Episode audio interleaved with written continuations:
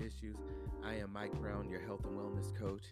And as always, I want to thank you all for taking some time out of your day to tune into the Sight Beyond Sight podcast. I know that you could be doing other things or listening to someone else, but you chose to lend your ear and join into the conversation on the Sight Beyond Sight podcast. And for that, I am very, very grateful.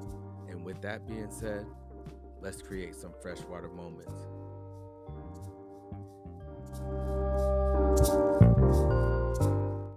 Once again, I am here in the wee hours of the night, thinking and contemplating. I've had so many different conversations and I've have so many thoughts running through my mind and I just had to get on get on record and and spend this time with you guys to get some of these thoughts off of my mind as you have gotten to know me over these years over the four seasons that we've had with the Sight Beyond Sight co- podcast i am constantly in thought and deep thought on so many different uh, topics so many different uh, things that are going on in this world uh, i just can't keep it all together sometimes and it's very very difficult because my mind races 100 miles per hour. I think sometimes more than 100 miles per hour. 100 miles per hour isn't really that fast when you think about it. I mean, once you go 100 miles per hour, it's pretty easy to go over that. And I've been to 130 something driving on my own. I've been in a car going 165. It could have went to 200, but we didn't we didn't get that far. We ran out of room. I think I told you guys that story before. But my goal in life, one of my one of my bucket list uh, things to do is to go 200 miles per hour. That's what I want to do, but not just in any car, in a car that I help build. That's what I want. I think that'd be so awesome to go 200 miles per hour in a car that you had your hand in. And it's easy to buy a car that was built for that kind of miles per hour. But it's another thing to build a car that's not supposed to go that fast. And what I'm building is a Mustang. you know what I mean? I want to go 200 miles per hour in a Mustang. And that's one of my my dreams to do. So if I can build a Mustang to go 200 miles per hour, that'd be so awesome for me. But I've been in so many deep conversations that I can't even put them all together. I've tried to write them down. I've tried to remember these conversations, but man, it's just going by so fast. It's so hard. You get so deep into these conversations and you just forget some of the things that have been said and you forget um, some of the key points that you want to talk about. However, I have done my due diligence and I have remembered some of these conversations that I wanted to share with you guys. As you all know in the news, there are so many th- different things going on. So many different things. So many things to distract us and so many so many things to split and divide us. It's unreal. I mean, if you want to talk about race and be divided by that, you can do that. If you want to talk about the new Roe versus Wade uh, ruling. We can talk about that all day. You know, if you want to talk about the high gas prices and how it's impacting the uh, economy, we can talk about that. If you want to talk about the inflation, I mean, why are we paying four dollars for a a dozen of eggs? You know what I mean? It's ridiculous. The food shortage. We can talk about all of these things that are uh, built to divide us. However, I want to provide a different perspective on this on these things. You know, for me, when it comes to these hot topics, I do have my opinions of them, but my opinions don't always match the the general consensus. My opinions don't always match what I stand for, I guess I should say, not necessarily being a hypocrite, but what I uh, let me clarify that. Sometimes it just doesn't matter to me. Sometimes it is what it is, and people are going to make their decisions. And that's how I feel about certain things. And if that makes me seem like I'm a hypocrite, then so be it. But that's just how I feel on the matter, and I'm not going to back down on that. And I want to talk about this cancel culture that we live in right now. And I don't think it's necessarily necessarily a new thing. It's not, but it seems like it's deeply, deeply, deeply uh, embedded in our daily life, our daily our daily lives, our daily lifestyles, whatever you want to call it. But it's something that is at the forefront now. This cancel culture. If you don't agree with the masses, then they come against you and they they try to go against you and shut you up any kind of way possible. And that's the world that we're living in. But we have a decision to make. Are you gonna going to to stop saying what you have to say out of fear of being canceled or, are you going to stand firm in what you believe in and, and what you have to say? That's what we're facing. You have people in prominent positions and people in positions that aren't deemed prominent that are being faced with this situation on a daily basis. And this cancel culture is pretty interesting to me. It's something that um, it's hard for me to stand by. It truly is. Because for me, when I look at it, I've never been one that would just flow with the masses blindly. I'm not that guy. I never will be that guy. I will think for myself and I will use logic. I would use my my intuition. I would use my discernment. I would use my knowledge and wisdom to make my decisions. I learned that at a young, young age. I had my firstborn at 17 years old. That's not new news for you guys who have been listening. At it was at that point where I had to decide, am I going to allow everybody else to dictate how I raise my son? Am I going to allow everybody to say what I'm doing right or what I'm doing wrong to dictate my plans and my future for myself and for my son and my future children? Am I going to realize that my path is different than everybody else's path? Not that I'm special. It's not that. It's not that I'm special. I'm better than anybody. It's the fact that I have an idea and I have an agenda on how I want to raise my children. I know my end goal. I know what type of men and what type of women I'm trying to uh, raise them to be. And sometimes you have to block out all the haters and you have to block out even people that you trust. And that's a hard pill to swallow at times because you're thinking to yourself, well, I trust this person, I believe in this person, but maybe that's just not for me. Maybe that's just not my path. I'm going to to listen to what they said and I'm going to take in that information, but I may not utilize that information. And that's just part of being a man or a woman. You're you're going to have to decipher between what is useful and what is not, what is truth and what is falsehood, what is conducive to your path and what is not, what's going against that. And because of social media, this cancel culture has ran it has run amok. It is running rampant I mean, if someone says something, you have a hundred thousand people, a million people saying their opinion on it and tearing you down and saying you should not work again, you should not do anything, you should be a nobody on this earth, and you should not make an income. You should be xed out forever. if you don't agree with a certain group of people, then you should be xed out and you're insensitive. You're not thinking about the other side and and you're totally wrong on how you feel.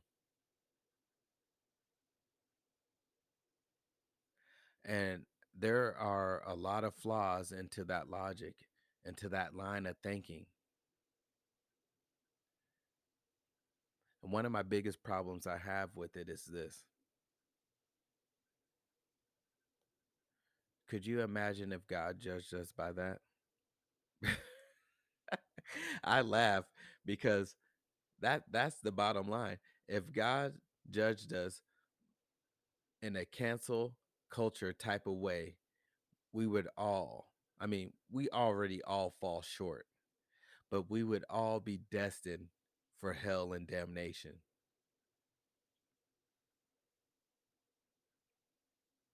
And I thank God that God is a righteous God and a gracious God and a merciful God, that He judges us by our hearts. He's able to take that person who's been wounded. He's uh, able to take that person that has uh, stepped outside of the box. He's able to take that person who is an outcast and transform their hearts. He's able to take them and mold them into something that they never thought they would be. He's able to do all of these things that we are incapable of doing. And because we fall short of his glory naturally, this is why we have what we have with this cancel culture.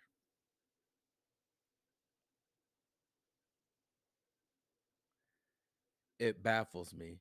You know, when I think about this culture, one of my best friends, we do not agree politically on a lot of things. We do not agree on a lot of things, even in sports. However, however, he knows my heart and I know his heart.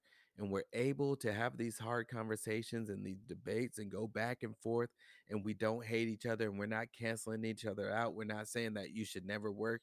And you feel this way, you said this, and you messed up here and you messed up there. And you should never have an opportunity to be a human being on this earth. That's not where we go with this. And I thank God for that relationship. I thank God that that relationship is the reason why I feel the way I feel about the cancel culture now. I think is utterly ridiculous. And I think, and I'm going to be real, I'm going to just be real about this. I think that is cowardly and I think is irrational and I think it's totally unfair. And I think it's just blatantly mean spirited.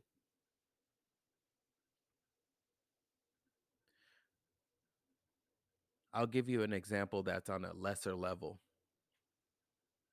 When we were growing up in the neighborhood, we had a bunch of children on our block, and we would all get together and we would play street football. We would play pickup basketball games. We would play anything, but I'll stick with football. We play football, right? We'll all get together. We're picking out our teams. And sometimes one of the kids on the block had the best football, and we're like, okay, we're going to use his football when it comes time to pick teams, he was the last one picked. And then what does he do? He gets mad and he says, You know what? I was the last one picked. I don't like that. No one's using my ball. You guys can't play. I'm taking my ball and I'm going home because I wasn't picked first. I was picked last. And what does he do? He takes his ball. He goes home. He's looking out the window while we're trying to figure out what what we're going to do if we're going to play. The teams are uneven and we're trying to figure this thing out and we have a choice to make.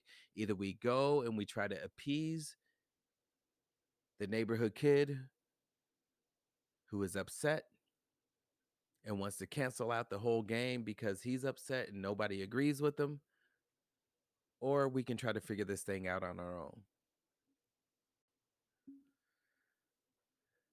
And more times than not, there were a few times where we said, you know what? It started out this way. We we thought to ourselves, you know what? We're gonna go ask him. Hey, we're gonna talk to him. We're gonna say, hey, you know what? We'll we'll pick over again, and we'll pick you first. And can we use your ball? And and he'll be all happy about it. And then we're not satisfied. The game is not even fun anymore because it was like whatever. It's, it, it had no meaning to it. And then it got to the point that he did this so much that we got to the point where we like, you know what, we play with rocks. We would rather throw a big rock around and catch that thing than to go back and appease him for his ball because it didn't make any sense. Who cares? We're all here. You know your ability. You know that football is not your thing. You know that.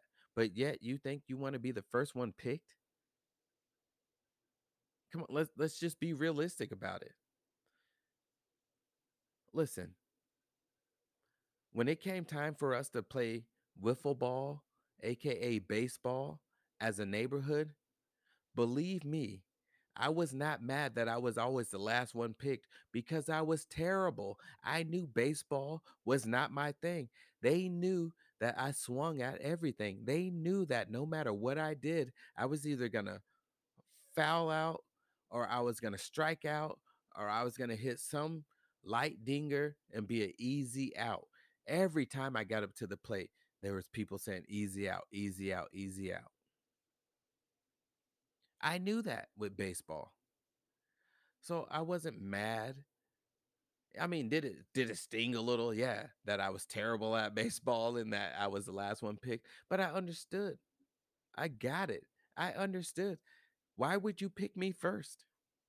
I'm not going to contribute anything to the team. All I could do was bunt and pray that I was fast enough to get on base. But I knew I was fast enough to get on base, but I had to connect with the bunt. I knew I was a liability. I knew that. But for some reason, this kid on our block could not understand that with football. And he openly knew he was not a football player. And he wouldn't accept that. And so he would take his good ball that he had and say, forget it. I don't, nobody's going to play.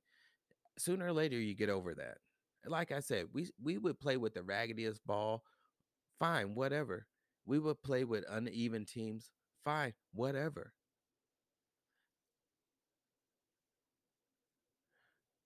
now we live in a culture where you know we're trying to appease that person all the time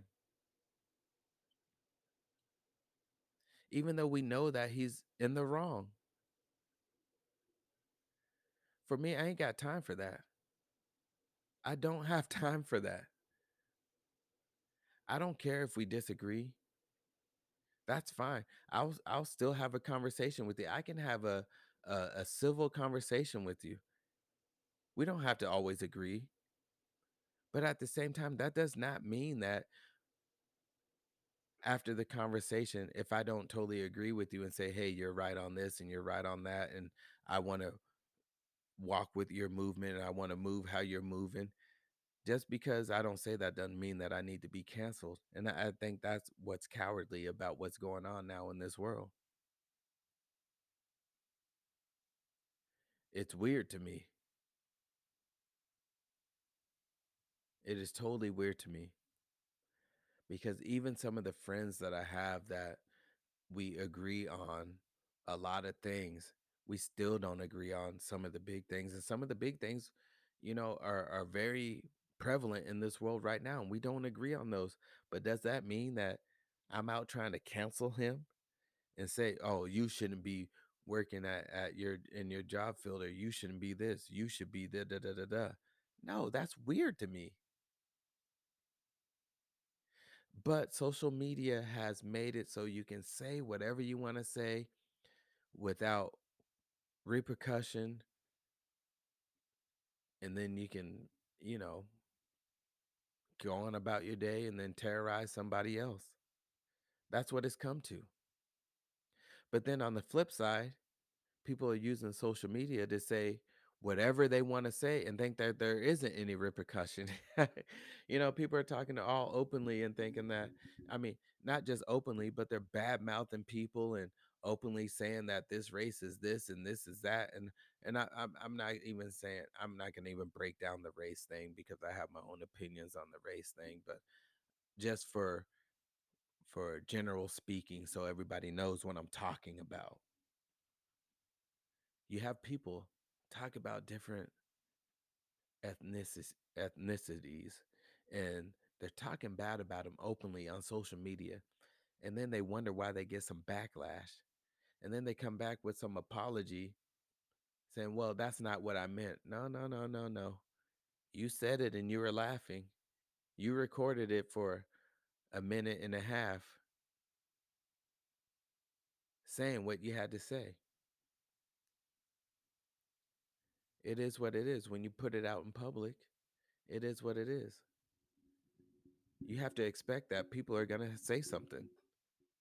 You posted it out there thinking that everybody's going to side with you, not realizing that ah, there is a potential that people aren't going to side with me on this. It's just weird. So, here's my whole take on this thing. Overall, I'm a private person.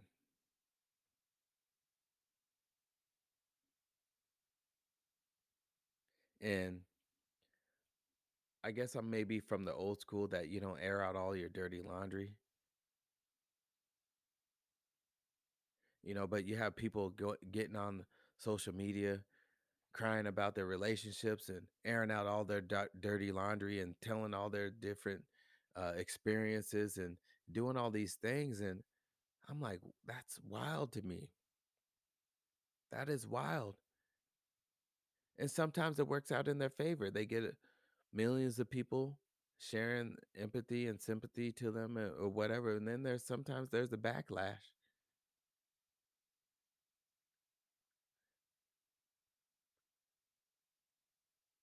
I don't know. I I would hate to think that I'm cut from a different cloth, which I don't think that. I don't think I'm cut from a different cloth in that sense that, you know what, some things are meant to be public and some things are not. I remember a long time ago when I had Facebook, I had a friend of mine online talking bad about their their uh, their employment and just naming names and saying all this stuff and saying how much they hated this place and name dropping who's doing what and who isn't doing what and all that stuff. And I remember calling that friend up and saying, Hey, yo, man, hey, listen, listen, I get it. You're upset. I get you're upset. I get that there are some things going on in the business that you don't agree with. I get that you think that you're being targeted for no reason. I get that. But at the same time, what is it benefiting you by putting this all out on so- social media? If you have a big problem with it and you want to vent, you call me up. Call up your family members and, and vent to them, and then you figure it out that way. But what are you gaining? What are you gaining by putting all this out there? Because now you done called out other people by name. And I know that you're you have to understand that you have to handle situations like that with tact. You can't just go out there just exposing people. I mean, I guess you can, but if your intent was to keep your job and to, to move up the corporate ladder or whatever you're trying to do, that's not the way to do it. So my friend was trying to cancel out everybody else and and, and thinking that it was gonna help them out, and that just wasn't the case. And plus, it's just it's just tacky. It's tacky. I never understood why people felt so free to s- sit there and just blab out all of their relationship. I remember I had a, uh, another young kid that I played football with, and he was mad because you know he his girlfriend was messing around on him. He found out, and he was exposing all that on on Facebook and posting all these different pictures of her and the other dude and all that stuff. And I remember calling him up too and saying, "Hey man, I know you're hurt. I know you're hurt, but some things need to remain private, man. Some things need to you need to handle that privately. That's just not a good look. That's not a good look. I know you're hurt. I know that's you thought that was the right thing to be doing. But I'm just letting you know that that's not a good look. And I'm like, it could go two twofold with that. One is not a good look because It makes you look bad that you're doing that in, in general. But then two, how do you think if you're you're sitting here saying that you're you're free and you're on the market, wh- who on earth, what woman that's a good woman is going to want to go with you and and date you when you've done all of this? And I know the, your reasoning, but at the same time, it's going to make other every, other people feel like, hey, if I date him and I make him mad, then he's going to out everything that I've ever said to him. All the secret stuff that I thought was personal, that was between us. You want to st- continue to be a man of your word. And that's just not that's not a good look as a man. And he was a young buck. He was a young buck. So I spit that game in his ear, just letting him know because I didn't want to see him go down. I mean, trust me, I knew he was hurting. I knew he was hurting.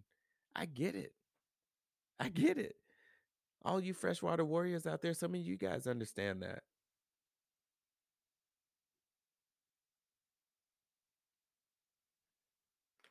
But there's just certain ways you got to handle things.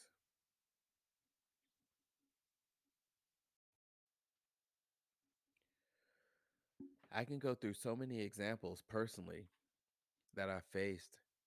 I mean, believe me, there were times where I wanted to air out everything. But there's no there's no here's the thing. For me, I try to be a man of my word. And if someone tells me something that's personal and that is private, no matter what happens between us, I'm going to keep it as such. That's just me. Because there's nothing to gain from that. You know, I've learned this. I've learned this and I learned it very fast. And if you get tit for tat in an argument and you start airing out other people's secrets and dirty laundry and you start airing out the things that were said to you in private, it's just a negative look on you, period. There's no coming back from that. There's no coming back from that.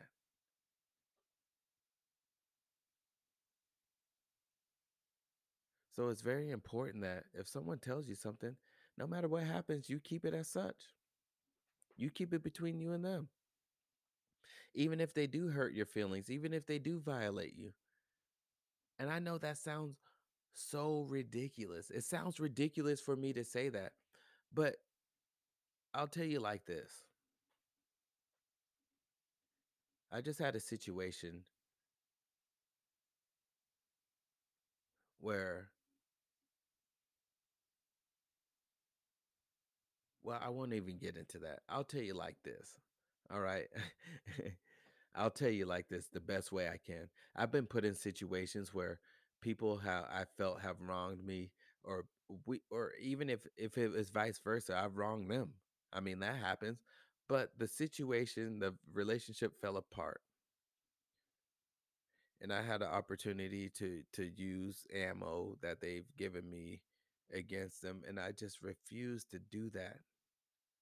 I refuse to do that because you have to look at the bigger picture. This isn't going to impact just you and that relationship. This is going to impact you and other other relationships.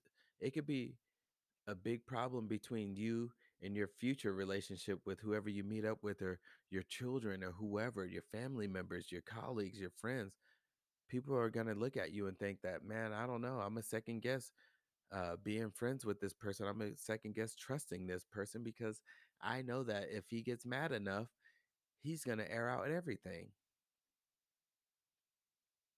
So then now you're left on the island trying to figure out why people won't talk to you, why people won't be your friend, why you're all alone, and all of those things. And that's not what I'm all about. And that's not what anybody desires.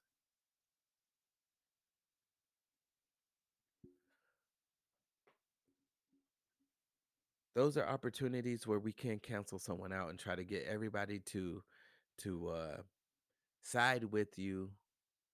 And that's all you're doing when you air out someone's secrets that they told you. You're trying to get other people to side with you so they can be canceled out and make them hurt as much as you think that they've hurt you, whatever. It's a silly game that we all play and that we've all been a part of it, and that is so normal now and it's ridiculous. So that is how cancel culture has been operating, and I'm saying it needs to stop. Where have we gotten to the point where we're so sensitive that we can't handle that someone has a different thought process or a different opinion on things?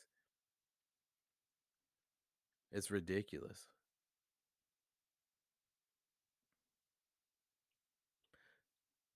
I am Mike Brown, a health and wellness coach, an educator. I am a father. I am a son. I am a husband. I am a mentor. I am all of those things. And I, like I say every time, and I mean it every time I say it, I am in the business of healing and not hurting. Period. That's what I do. That was my gift from God that has been given to me, and that's what I'm trying to live out. Doesn't mean that I have to agree with you.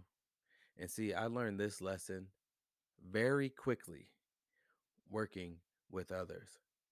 Do you think that everybody that I've coached, everybody that I've I've worked with in my lifetime in my 21 years of working in social work that I agreed with their lifestyle, that I agreed with everything that they've said, that I agreed with the things that they have done? Do you think that? I've had to deal with people that were straight up criminals that have murdered, that have raped, that have done all of these things and I had to be a a a person of reason working with them. I had to put all of that aside and work with them. Do you think I agreed with all of that? Do I do you think I agreed with robbing other people? Do you think I agreed with uh stealing from their family and hurting people and beating other people up and all those different things? Do you think I agreed with that? No. But I was put in a position where I said I am here to help and I am here to make sure I can help them get to the pr- uh, process where they can begin healing. Do you know how hard that is? That is no easy task. Do you know how easy it is for me to say, you know what? They don't deserve another chance and they don't deserve my help. They don't deserve my guidance. They don't deserve me to be on their side to try to help them change their lifestyle. Do you know how easy it is for me to say that? Do you know how easy it is for me to say, you know what? You don't deser- deserve a dang thing. You deserve everything bad coming to you. You deserve to be in jail. You deserve to be dead. Do you know how easy it is for me to say that? And I'm not the only one in this position. There are very there are a, lot of different therapists, counselors, coaches in this position. But I'm speaking for myself right now. But I know there's a lot of freshwater warriors out there that can relate to this situation.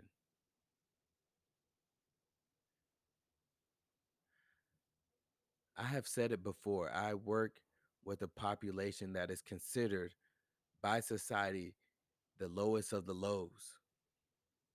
All right. They don't deserve another chance. They don't deserve anyone to work with them, to help them find their hope and their peace, to help them open up that that hardened heart that they have so God can get in there and move for them and lead them down their path. But for some reason, God has blessed me with this this this this gift to share with other people. And dang it, I'm going to use it. So yes, sometimes I do have a different perspective because I've I've worked with people that have been canceled and I see the harm that it does. I see the impact. I see that and I've I've worked through that with them and sometimes I've been successful and sometimes I haven't been. But I can honestly say that I've given it my all. They can on I can honestly say when they worked with me, I have given it my all.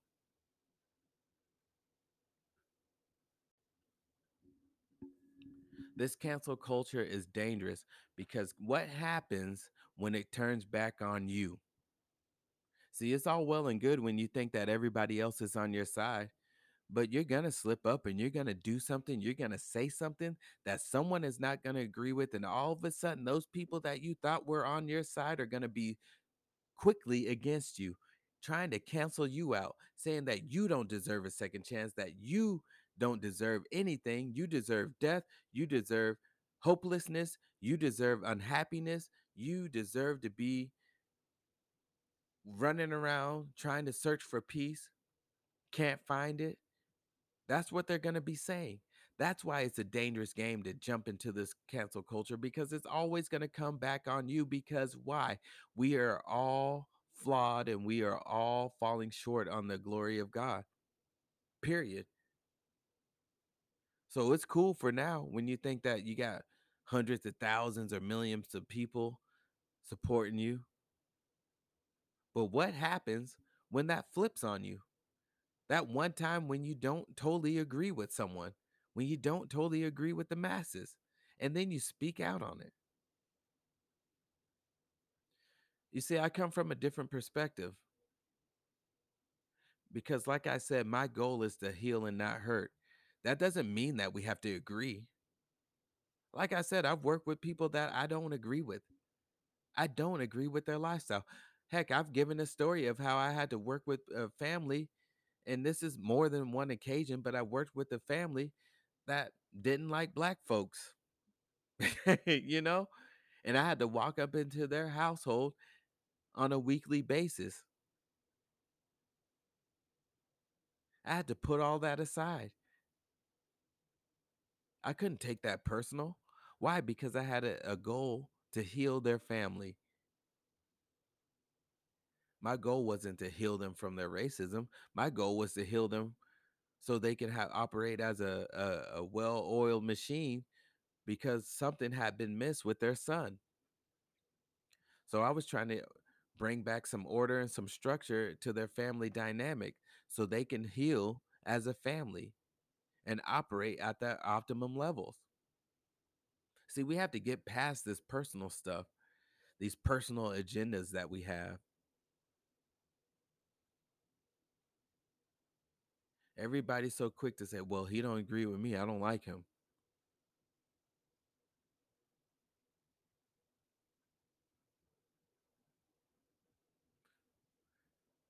It's ridiculous to me. And I'm not saying that you have to go out there and try to save the world. That's not for everybody. That's not for everybody. Unfortunately, for me, that's been a task. and that's been a path that I've been on trying to save the world, right? And that's what I've been trying to do. But that path isn't for everyone. But I want you guys to realize that this may seem cool right now, this cancel culture. It may seem cool because you might be on that side right now that's winning, allegedly. But it will flip. It will flip because one thing I know, I know that people are fickle. People are fickle and they change with the direction of the wind quickly. So the people that you think that are loyal on your side and you're ride or die, it ain't gonna be like that forever. It's not. Something's gonna come up. You're gonna do something, you're gonna say something, and they're gonna want to X you out forever.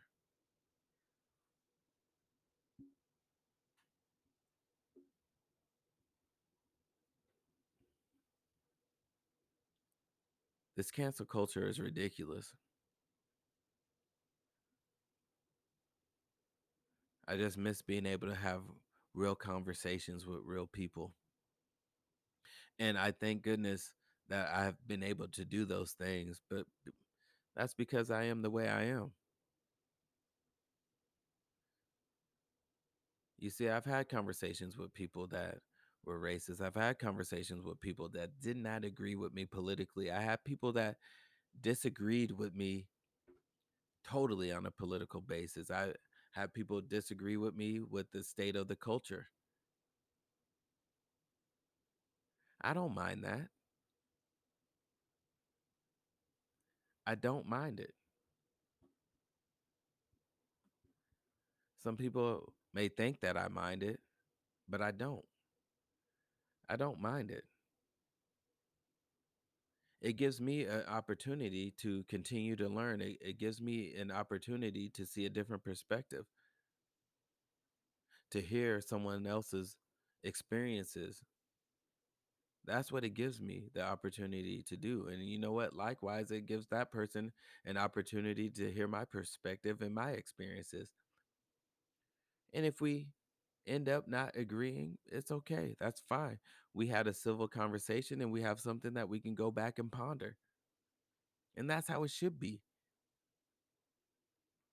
See, this is why it goes back to the series that we've been talking about, the foundational men. See, I can have these conversations with foundational men. Some of my closest friends that I talk to, like I said, we are a total opposites on some of these hot topics. But we don't go around saying that you're an idiot, you're this and that, you should be this and you should not be da da da da da. It's nothing like that. It's like, hey man, so why do you feel that way? Where did that come from? So, what do you think we could do to resolve this issue? See, we're in the business of problem solving,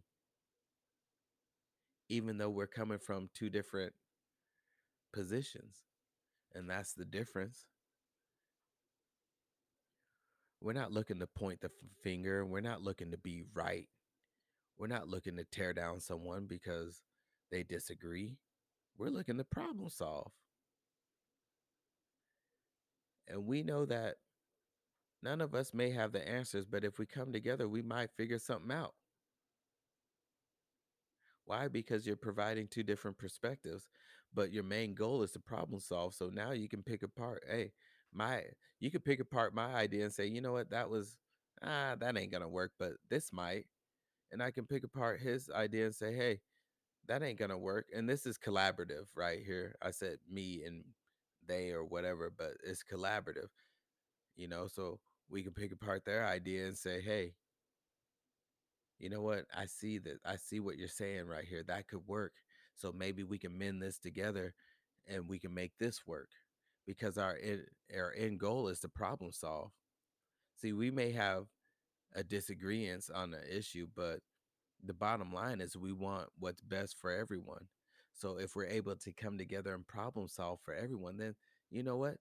We might begin to do something productive, but there becomes a stalemate. There becomes a division when it's always I'm right and you're wrong. You're stupid, I'm smart. You don't know a dang thing. I know everything. Well, if you don't feel this way, then you're not this. If you don't feel this way and you said this, then you are this.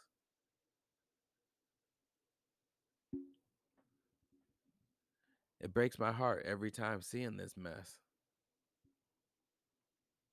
And I'm not going to get deep into it on on on you know what we're truly fighting. I lied. I will get into it a little bit. I lied. You know, my buddy Nate has said it over and over, and it's something that has been said to me all my life, and I totally agree with him. But my buddy Nate, host of the Living Parables podcast, one of my good friends, um, he's on Wisdom Talking Live on the Wisdom app, talking live and spreading the word, spreading the gospel, spreading the truth. And what we are fighting against is a spiritual battle. That's what we're fighting against. We think we're fighting against each other, but this is a spiritual battle that we're fighting against. The further away that we step from God, the more extreme this becomes. It's that simple. It's not rocket science. People can try to deny it all they want, But this is it is what it is. It's the truth.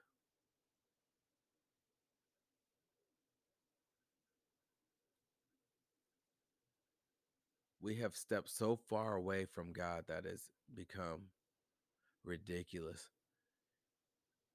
We glorify everything that's bad. I mean, I've talked about it.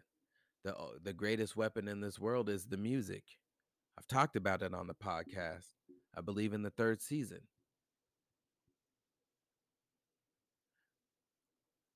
Listen to the music and the lyrics. They are openly spitting out all of this garbage, all of this nonsense, and people are picking it up and they're living by it and they're bobbing their head and they say, Man, this is true. This is hard, man. I want to be like that. This is so awesome. I remember back in the day on the radio, you couldn't even say damn. Now the, they're saying B word. And I mean, if it's late enough, they'll say all this stuff and let it slide.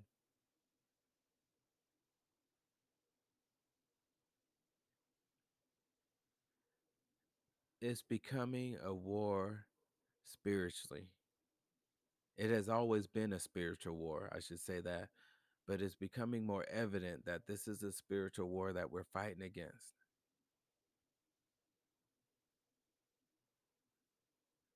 The music is terrible. The movies, the commercials that they put out is terrible. The message that the news puts out is terrible. So everybody's eating this up. And if you don't have any kind of spiritual backing, if you're not in the Bible, if you don't have a relationship with God, this stuff is hard to navigate through. It's almost impossible. People are pumping up what's wrong as right and what's right as wrong. That's why we have the division that we have right now.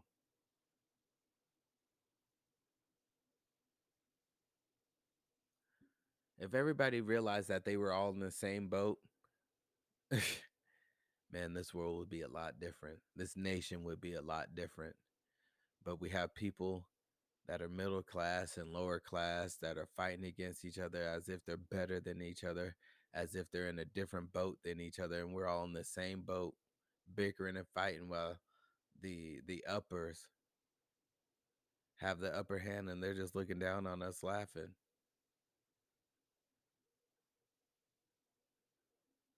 The same trap that has always been. It's no secret. It's no secret at all. They divide us with the most silly stuff. Silly, silly stuff. When you think let, let's let's go to racism. When you think of racism, it's the most silly, silly thing that I can even imagine. To have a disdain and a hatred for someone just because they look different than you. Are you out of your minds? I mean, it's just so silly when you break it down to its simplest form. That is so stupid. And I know I'm talking bold, but it is. It's, it doesn't make sense. Do you know how many people you X out of your lives that could potentially be a great friend, that could be a great ally to you, but just with that line of thinking all on its own? It's silly. It is the most ridiculous. I'm not going to even call it logic. It's the most ridiculous, irrational thought process that I can even imagine. It's no different than sitting there saying, you know, I, I can't stand fat people. I can't stand them. I ain't gonna even give anybody a chance with that. Uh, if you're overweight, then I don't want nothing to do with you. Well, newsflash: if you go by the BMI, I am obese. If you look like, if you look at me, I don't look obese. But if you you go by the BMI, I am obese. You know what I mean? But when I go to the doctor, I'm healthy. I'm good, or whatnot. So uh, you know, it, it goes by the standards. It's just ridiculous to me.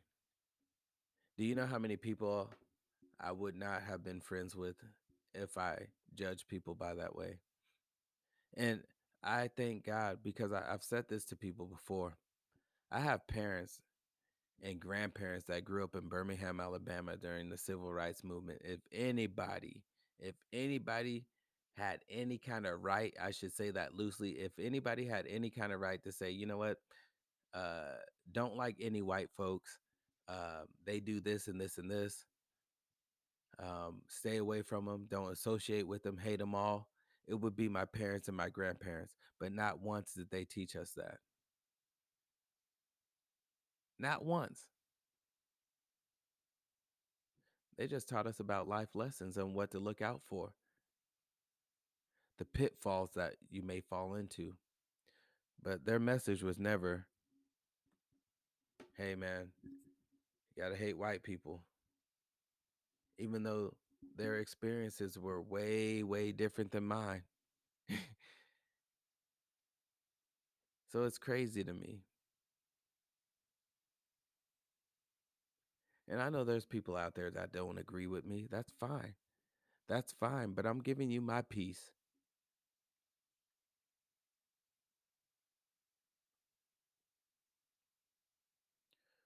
It goes back to Philippians 2 3. And loosely that says, Do nothing out of vain conceit or selfish ambition, but put your brothers before yourself. Looking out for the interests of your brothers before yourself. And that is my favorite, favorite, favorite scripture in the Bible, Philippians 2 3 and, and verse 4. Because it sums it all up. If you wake up every day with a selfless attitude, what can I do for others? What can I do for my brothers to put them in a better position? What can I do to help them out? What can I do to bring some peace and some hope and some joy and some love to into someone's life? What can I do to speak encouragement into someone's life? What can I do to help someone? Even you know, we always think monetarily. It is not always about that, but sometimes it is. You know what? If I can sacrifice and buy someone a meal to to make sure that they eat today, then so be it if I can say hello to someone and start a conversation with someone that is totally different than me and in a different situation than myself, what can I do to help them?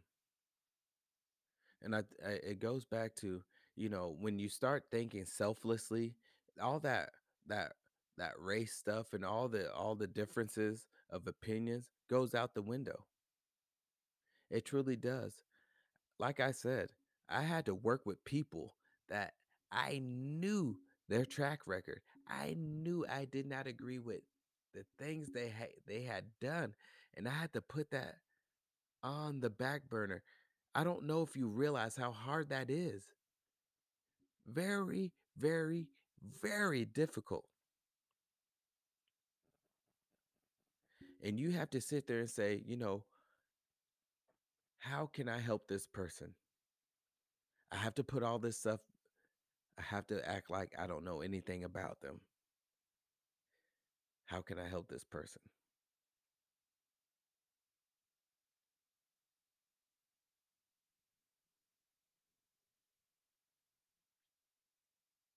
And that's why I am the way I am. And that's why I feel the way I feel. Some of these laws and these new changes in the laws, it is what it is. And I'm I know I'm going to get flack for that, but it is what it is. The I mean, here's the thing. Just because the law says something doesn't mean I have to agree with it, but it is what it is. The good thing is we all have freedom of choice. Now, there are some dangers that go along with some of these changes in the law. I've said that before with some of the uh, um, uh, the rules that have changed on social media when they are trying to cancel people out. I'm like, man, if they're canceling out this person, that means they can go out and cancel out anybody and, and take away our freedom of speech. It goes both ways. But the bottom line is the law does not change who I am as a man. and that's how I look at it. I don't agree with every law. Do you think I agreed with the Jim Crow laws? But that was the law, right? I mean, the same people that are are up in arms about some of these changes in laws, were they up in arms about the the Jim Crow laws that was going on? I don't know, but that's on them to understand that. But I understand that the law is the law sometimes, and I don't always agree with that. But I am a man and I know who I am as a man. And so, how am I going to work around that? How am I going to continue to be who I am and stand for what I stand for and keep it moving? How am I going to keep this thing moving? Because I understand that the path that I'm on, the same path that all you freshwater warriors are on, I've said it over and over. It's not a path for the faint of heart. It's not. It's not a path that is built for everyone. It truly isn't. I understand that I'm gonna be persecuted. I understand that uh, that people are gonna come against me. I understand that I'm gonna have some trials and tribulations. I understand that adversity that I'm gonna face. I understand that people may intentionally try to take me down. I understand that stuff. So what am I gonna do? Am I gonna sit here and fight over every little thing? You know, I learned I learned early. You got to pick and choose your battles. And when you pick and choose your battles, you better pick and choose strategically how you attack those battles.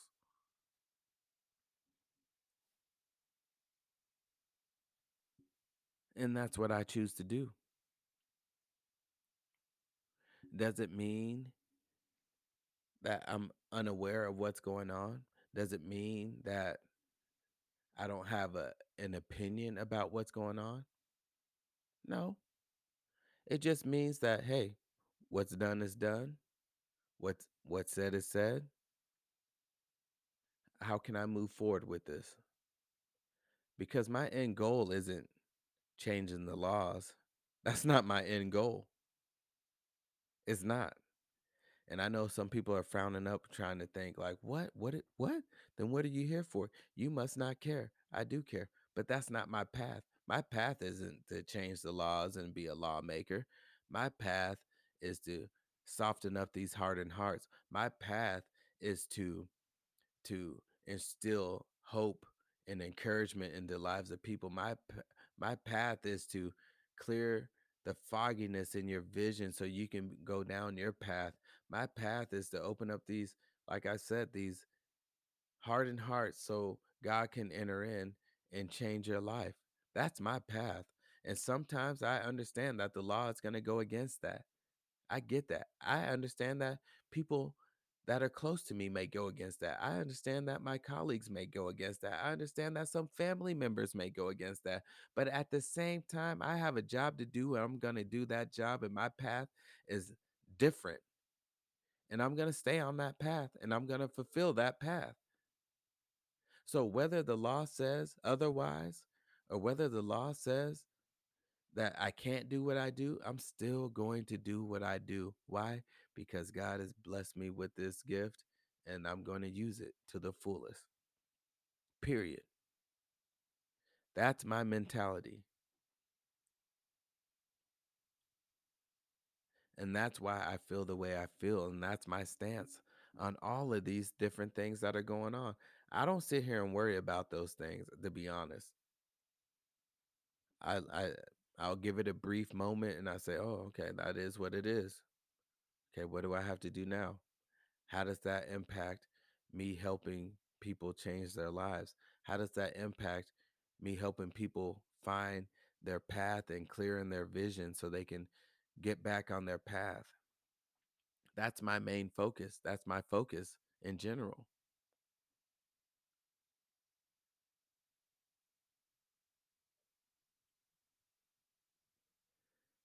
It doesn't matter what happens. It doesn't matter what people say. You think that people haven't talked bad about me? You think people You think everybody just likes me because I'm typically a a peaceful, happy-go-lucky, uh, uh, happy-go-lucky man? You think people automatically like me because they think I'm a foundational man or a, or I I am a foundational man? No. Some people just don't like that.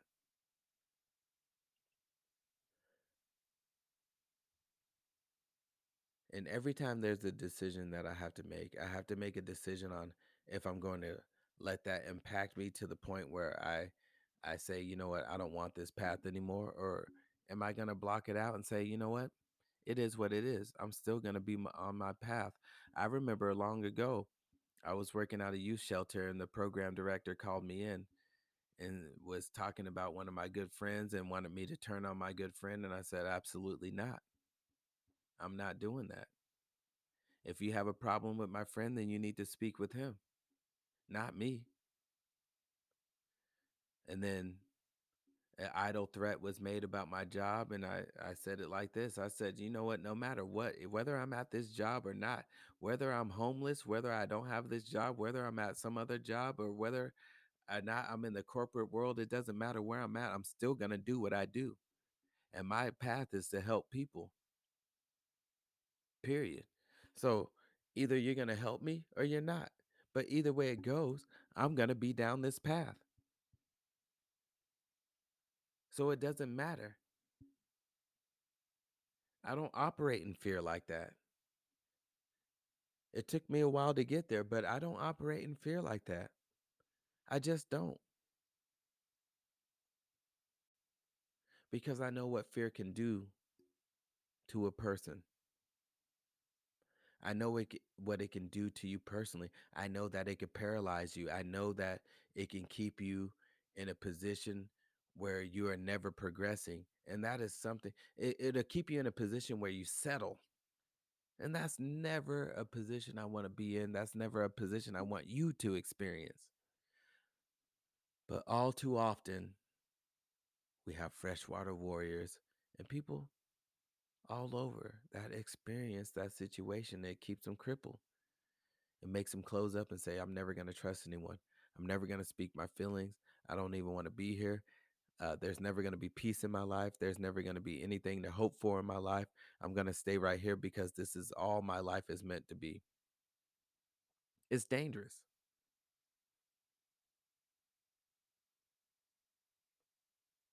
So I don't operate in fear like that. So I say all of this to say, I say all of that to say this. If you're part of the crew that's part of the council culture, let me say that over. If you're part of the crew that is part of the council culture, I'm sorry, it's in the wee hours of the night. I I don't know why. I guess I know why I pick up this microphone in the wee hours because that's when I have ample time, you know, without distraction.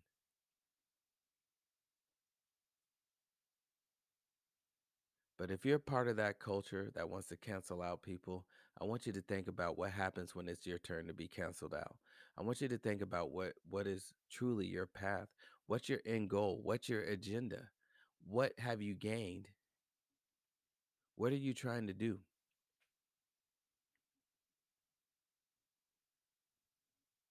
The way I see it, there's a lot of people hurting in this world and a lot of people uh they experience a lot of negative in their life all alone without you being involved in it trying to tear them down. You experience those same situations. So I encourage every one of you, all you freshwater warriors out there, and everyone out there besides the freshwater warriors, I want you to check your heart. I want you to really look in the mirror. This is a time right now to look in the mirror and really take a real assessment of where you're at with your heart. If you've never done it before, this is the time to take a look in that mirror that we've talked about from day one. Take a look in that mirror, and you need to take a look at that reflection and really look at it and say, Yep, this is cool. Nope, that's not good. I could change that. And you really need to look at it And now when you see it, it's going to hurt. It's going to be difficult. It's the most difficult thing that you can do.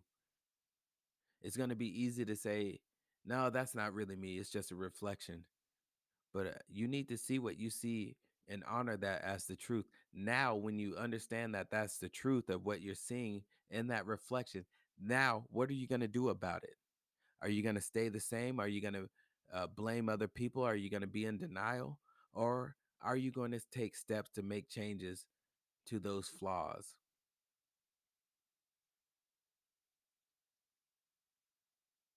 It is time for everyone to look in the mirror and see exactly where they're at.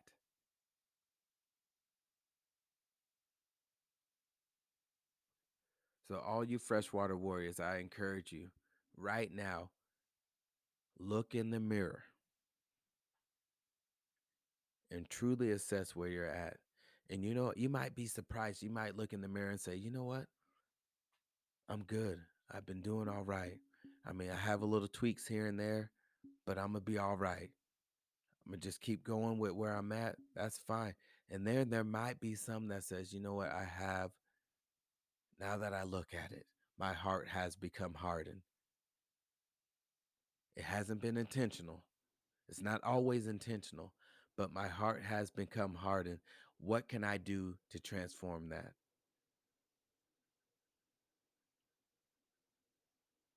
and you'll need to take your steps to transform that but i'll tell you one one resource that's always going to be a perfect resource and that is getting down in prayer and praying to god and asking for forgiveness and asking for his guidance on how to change your hardened heart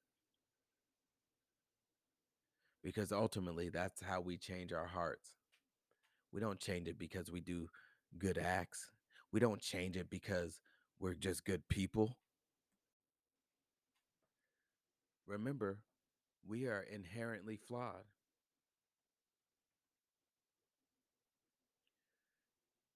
It's impossible for us to change our own hearts because we have so much uh, negativity in our lives. You know, we're we're battling the, between the flesh and the spirit all the time, and when you don't have the spirit of God flowing through you, you're gonna lose to that spirit every time. You're gonna lose to the flesh every time. That's why God is the only one that can change your heart. Now, as humans on this earth, we can be vessels. We can be your guide to help you, to lead you to that change of heart. But ultimately, what we're doing is opening up that crack so you can receive God's grace and His mercy and the Holy Spirit so you can feel and be touched by God's Spirit, by God's goodness and His grace and His mercy, His love. And then, only then, you will have that heart transformation. And that is the truth. That is how it works.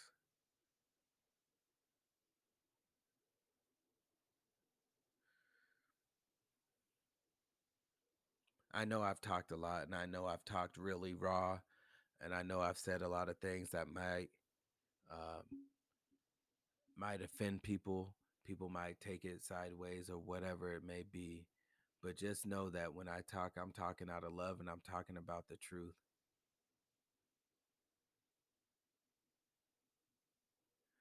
Because whatever I talk about, I've more than likely I've been through. Just like with you all, I haven't been through everything. Some of you, I'm, man, I'm telling you, that's why you freshwater warriors, you guys need to reach out. Reach out. Email me at cbeyond at gmail.com. Reach out to me on the Wisdom app at cbeyond365. Oh, I said that wrong. cbeyond365 dot, uh, at gmail.com you know reach out to me so we, i can have you on this on the podcast and so you can share your experiences because you guys have been through so many different things and overcome so many different things and i want to hear your story i want you to share your story i want you to be able to come on here and say you know what This is what I've been through. This is who I was. This is who I am. And this is what I'm doing. And what a beautiful thing. What a beautiful thing.